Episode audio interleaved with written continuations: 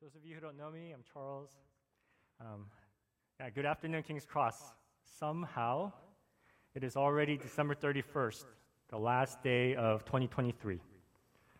When I was growing up in the 80s and 90s, 2023 was a year too far into the future to think about. Have you all watched Back to the Future movies? This was required watching in our generation. If you had not watched it, you'd be left out of conversations and not understand cultural references. Anyway, did you know that Back to the Future 2, which was released in 1989, goes into the future to only 2015, which was already eight years ago? Other than flying cars, many of the concepts that were predicted about 2015 have become reality, including smartwatches, personalized advertising, video conferencing, and contactless payments. It was not that long ago we had to memorize streets and phone numbers or plan out a trip using physical maps. Everyone with a car in California had something called the Thomas Guide. It was this thick book, and you had hundreds of pages of maps and a huge index in the back. Anybody? All right, Thomas Guide. International calls were expensive. And if you had a long distance relationship, you wrote letters that might take a week or more to arrive. I could not have imagined how quickly the world would have Zoom and Teams or turn by turn navigation on our smartphones or Coupang Wow. I can forget about getting a present until the night before, go on the net, have a few clicks, and have it delivered to my door in the morning. And so, as we currently live in this futuristic year with advanced technology and comforts that people only dreamed about a few decades ago, it may be worth considering the state of our world. Have we achieved world peace? Despite all of our technological advancements, we have not stopped, figured out how to stop fighting. The bitter war between Russia and Ukraine has continued throughout the year. Now there's another war between Israel and Hamas. Our neighbor to the north continues to take provocative actions. There is serious concern that any one of these or other regional conflicts may spread to other regions and trigger another a larger war or even World War III. Despite the internet and social media in a world that is more connected than ever technologically, the world and its people are more divided than ever ideologically, both within nations between different people groups and also internationally between nations. People are also lonelier than ever. Did you know that cow hugging became a thing a few years ago? Go to a farm and pay to hug cows. Unfortunately, cow hugging has not solved loneliness with the World Health Organization declaring loneliness as a pressing global health threat just last month in November. Is it surprising that this is the state of our world here in 2023? It is not at all surprising when we consider the timeless Word of God and our passage for today in James chapter 1. Three points for today. One, our fundamental problem. Two, our one true objective. And three, our inspiring motivation. First, our fundamental problem, which we see in our passage. Verse 2 says, Whenever you face trials of many kinds. You see that in the third line there. Despite them seeming to come around at the same time of the year, Jesus is not Santa Claus. If anyone sold you a version of Christianity that says Jesus will bring you health, wealth, and happiness in this life, then they didn't share with you the same faith that we read about in the Bible. James says that trials of many kinds are a matter of if. It's not a matter of if, but when. Verse 1 tells us that James wrote this letter to the 12 tribes scattered among the nations. The reason that these believers were scattered was that Christians were being persecuted and killed during this time. The first Christian martyr, Stephen, had been killed by stoning. The Apostle Paul was stoned and left for dead, though he somehow survived that particular event. This James, who wrote this letter, ends up being martyred for his faith, which we'll discuss later. These early Christians faced persecution, torture, and death. some of the most difficult trials that one can face in life. Even today, there are many believers who are persecuted and who cannot exercise their faiths freely. While most of us here may not be facing persecution for our faiths, suffering and death are certainties in life. Live in this world long enough, and we start collecting scars of painful experiences. A little over a week ago, I was listening to a sermon in the car, and the pastor was talking about how both how our experiences of both joy and sorrow are magnified in December, near Christmas and this end of the year period. Our joyful moments seem more joyful, and our sorrows also seem larger at this time of the year. For those of you into MBTI, that's a big thing here in Korea. I am a strong T thinker. I'm not completely emotionless, but I tend to cry relatively less than the F feelers.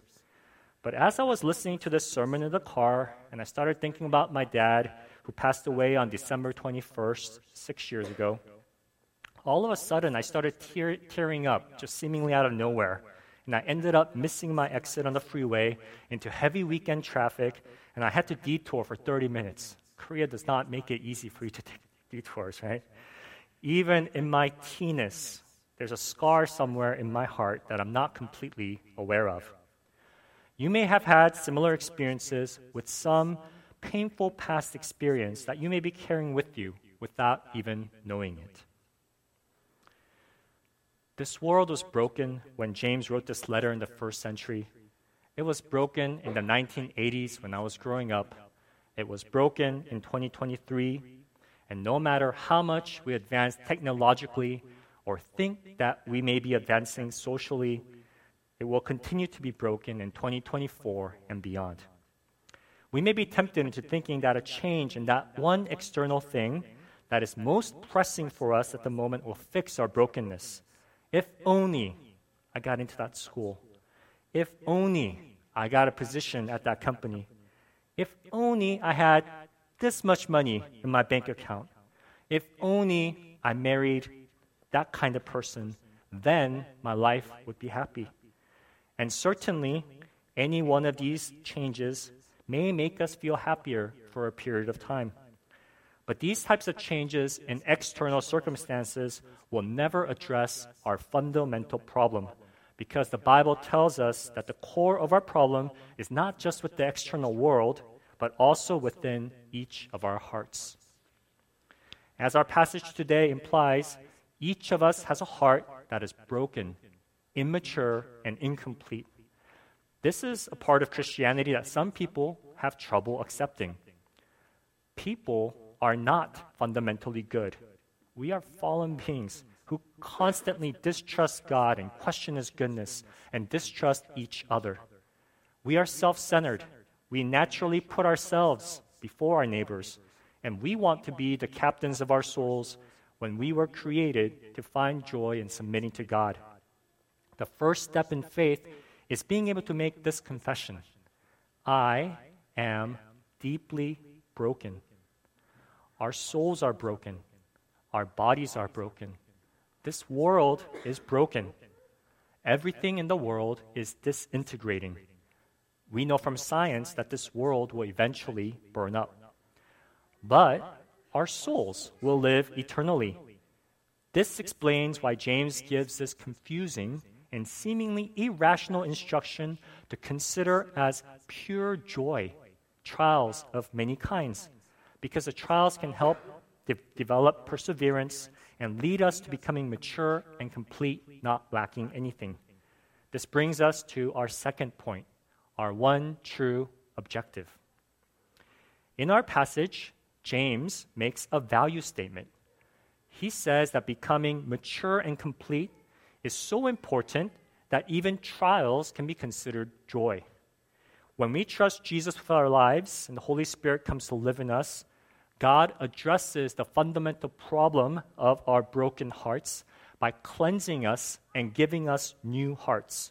If anyone is in Christ, he or she is a new creation. This is a free gift. After receiving this free gift, our journey in life then becomes about helping our hearts grow in maturity and character, more like Jesus. This is what we refer to as sanctification. Increasingly becoming mature beings of character and love, this is our one true objective and purpose in life. James is saying that God cares more about our character than our comfort. Like diamonds and gold, which are formed under intense heat and pressure, our characters may be made stronger and more mature as we persevere through trials. There may be lessons learned and convictions confirmed and strength that may rise that we were unaware of as we go through trials. If our trials lead us to become people of greater character, then the trials have served a higher purpose, and we can consider them as joy. And you may have experienced this in your life something that was painful at the time, but when you look back, you're now glad of whatever happened and helped you grow. This does not mean that we should seek out trials. James does not say, enjoy your trials or go around looking for them. They will come soon enough. And James recognizes that they are painful and unpleasant, which is why he uses the word consider, because they are not pure joy when we go through them. And when a painful trial comes, and some of us may even be in one right now, it's okay to cry and mourn. And the Psalms are actually full of passages of the people of God pouring out their hearts to God in grief. But we do not despair and can see the trials with a different perspective. We do not despair because we trust that there is a purpose to the pain, that all things work together for the good of those who love God, those who have been called according to his purpose. Romans 8:28. We do not despair because we trust God to redeem and bring good out of the trial we are facing and can even see the trial as an opportunity to mature and grow in character. What would complete maturity look like? Like most answers at church, Jesus. Maturity would include the fruit of the Spirit that Paul lists in Galatians, like love, joy, and peace. It would look like people who are humble but confident, strong but tender, people who cry and mourn for themselves and others, but those who do not lose hope or despair, people of wisdom who have no fear. Church, if we consider this deeply, this is a glorious truth. This means each of us here who has put their trust in Jesus is God's work of art. Even as we live in these fragile bodies, these jars of clay, and as we grow in maturity, the light of Jesus will shine brighter in our hearts day by day. There is no worldly achievement, or success or possession that is more valuable than your heart and my heart growing in faith. Look around you. Each believer here is a masterpiece in the making. God will complete the good work He started in each of us. The world says what's important is what you achieve and what you acquire. God cares more about who we become. 1 Peter chapter 1 is a similar passage to James 1, and it describes the value of our souls as of greater worth than gold. In all this you greatly rejoice, though now for a little while you may have, you may have had to suffer grief in all kinds of trials.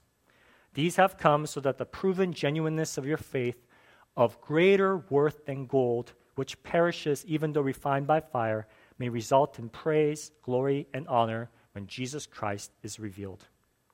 Our hearts growing in maturity, that is the most valuable thing in the world. And when we see the world and people with this perspective, there are many application points.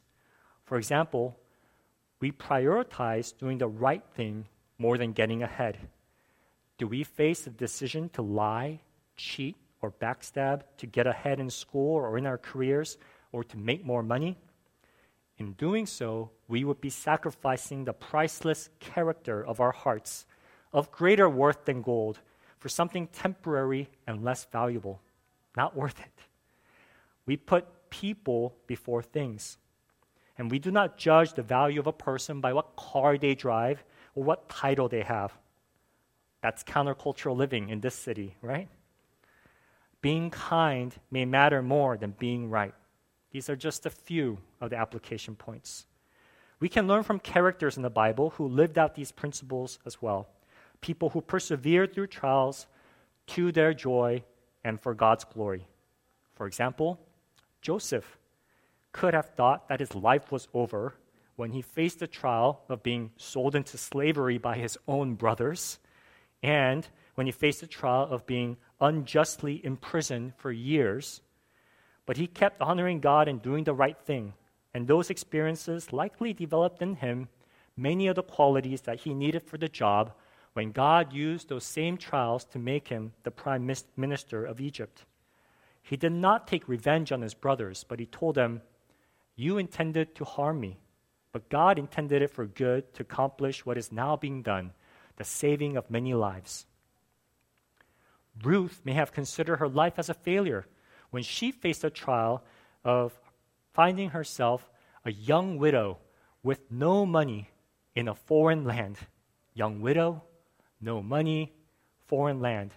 But she remained faithful and diligent, and she ended up remarrying a godly, wealthy man named Boaz, and eventually becoming the great grandmother of King David and an ancestor of Jesus. Just to show that the redemption may not always be in this life, many of the disciples, after acting in foolish ways and not understanding Jesus for many years, they end up maturing so much in their faith that the last trial most of them faced was to become martyrs, which is about as much as Jesus as a person can become. Their martyrdom has served as a powerful witness and evidence to show that the resurrection of Jesus really happened, as it would be unthinkable for so many of this once cowardly group of disciples to go willingly to their deaths, declaring the truth of the resurrection and everlasting life in Jesus, unless they were absolutely convinced that Jesus really had risen from the grave. This maturing through trials and God being able to bring good out of any situation, this may sound good and nice in theory, but when we actually face a serious trial, it is easy it is still easy to become bitter rather than better. The key to being able to grow and become mature through trials is not repeating to ourselves, no pain, no gain, or whatever doesn't kill me makes me stronger. Self motivation can only take us so far, but continually, but rather, it is continually carrying in our hearts a certain kind of inspiring motivation, which is our final point today. For this last point, let's take a look at James, the author of this letter.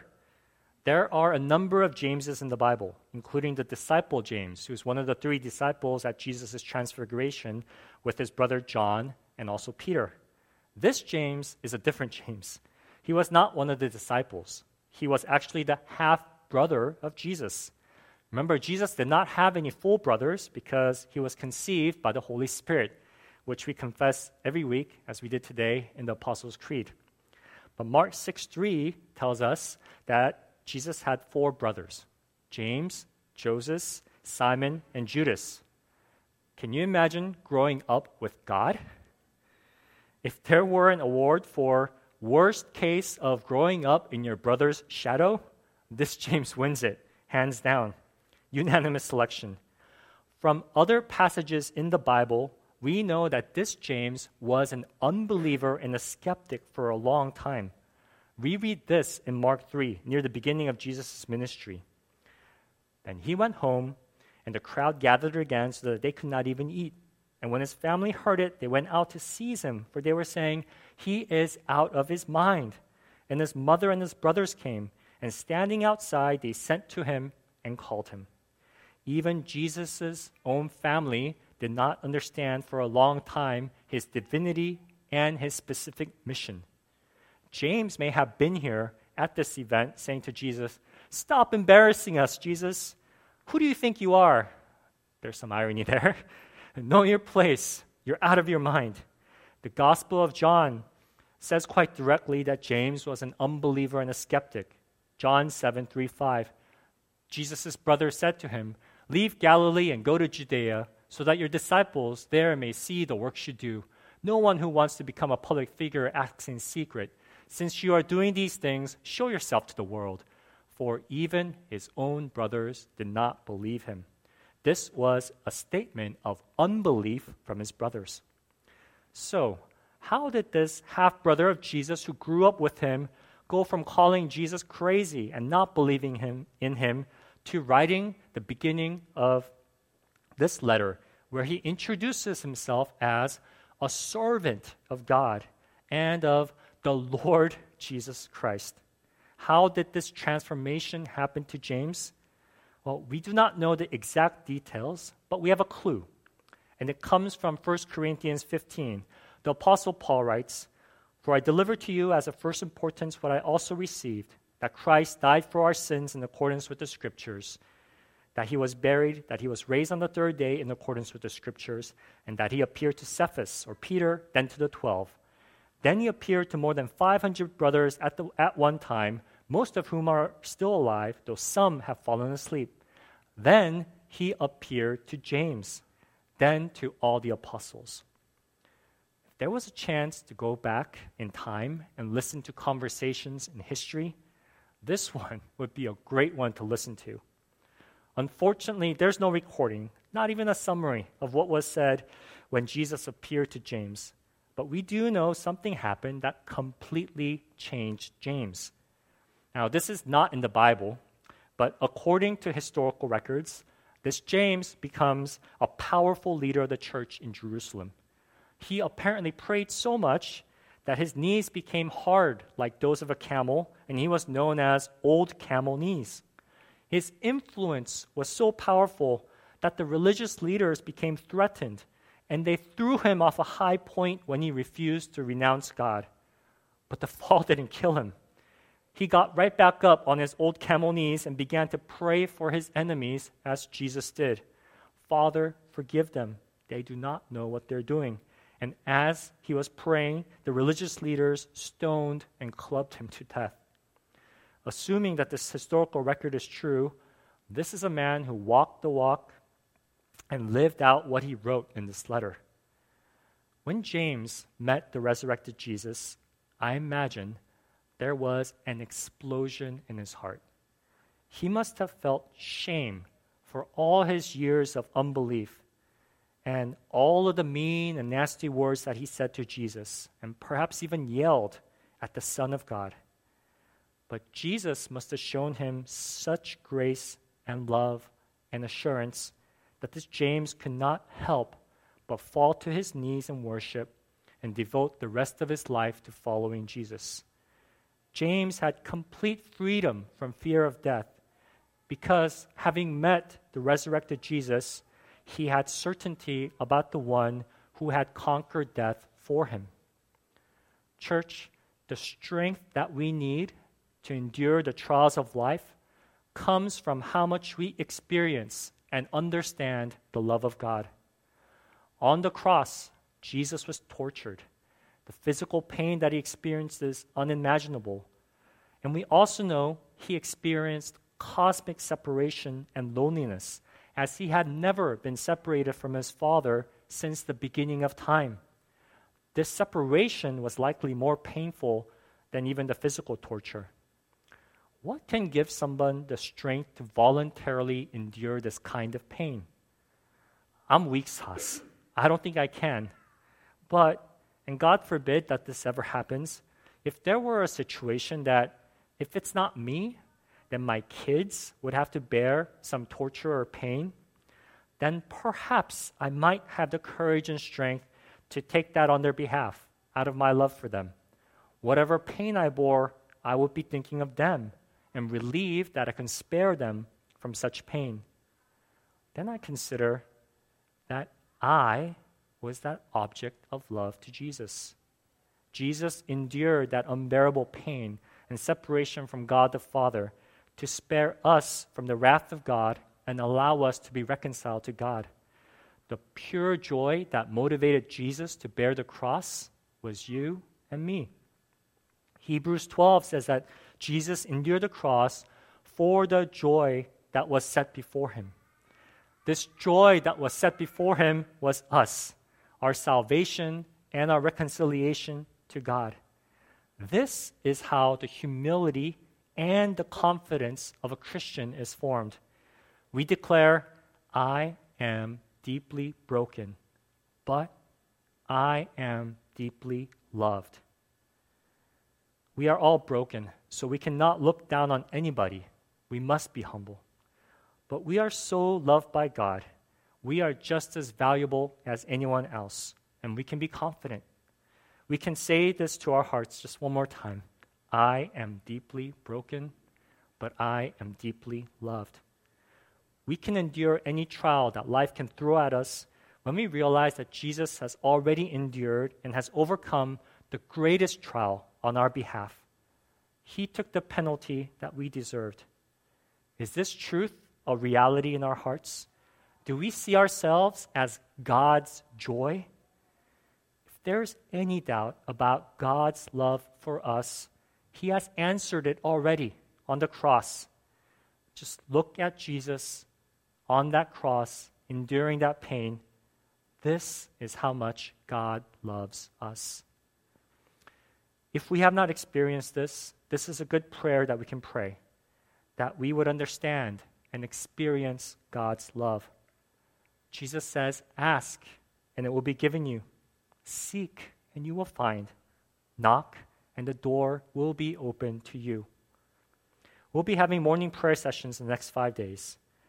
This should be a great time for us to seek God as a community and hear from Him. To wrap up, again, this is the last day of 2023. We began the year with the theme of grit. True grace produces true grit. How did we do in 2023? Did we persevere in this post COVID, post Christian culture and grow closer to Jesus in faith and maturity? As a community, I'm encouraged by our resilience and the work that God is doing here.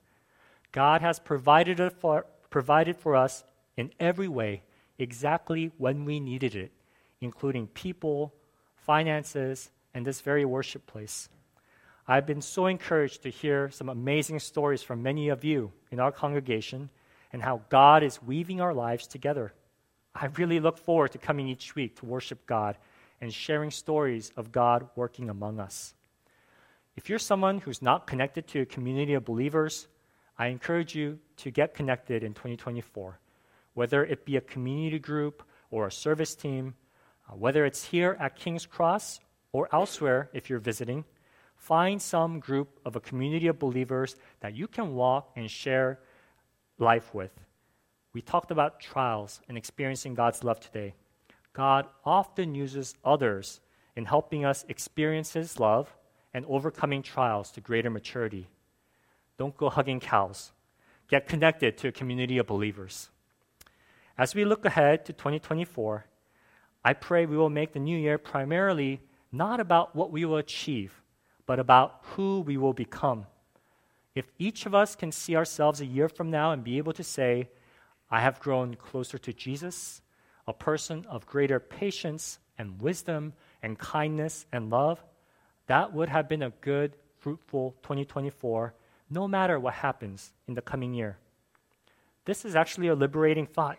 Whatever happens in 2024 in our uncertain world, we can consider it a joy and face it together with a God who loves us deeply. In his love, we do not need to fear anything that is to come. I would like to conclude with the timeless words of the famous pastor Charles Spurgeon, who wrote this on the last Sunday of 1869.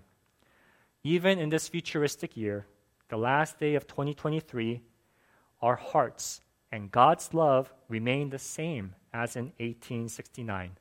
This is Charles Spurgeon. Hast thou, hast thou lived as a dying man should live? Hast thou employed thine hours as remembering that they are very few and more precious than the diamonds in an emperor's crown? I never look into my own heart without first feeling shame and afterwards feeling greater love to him who has eternally loved such a sinner as I am. Charles Spurgeon, December 26, 1869. I am deeply broken. I am deeply loved. Let's pray. Lord Jesus, thank you for considering us your joy as you endured the cross. Thank you for forgiving us of our sins and giving us new hearts. Thank you for leading us through 2023. As we head into 2024, may each of us have such an experience of your love and such an assurance of our coming hope that we can consider as pure joy any trial that we may face in life. We pray that this community would grow in maturity and increasingly shine the light of your love to each other, this city, and the world in 2024.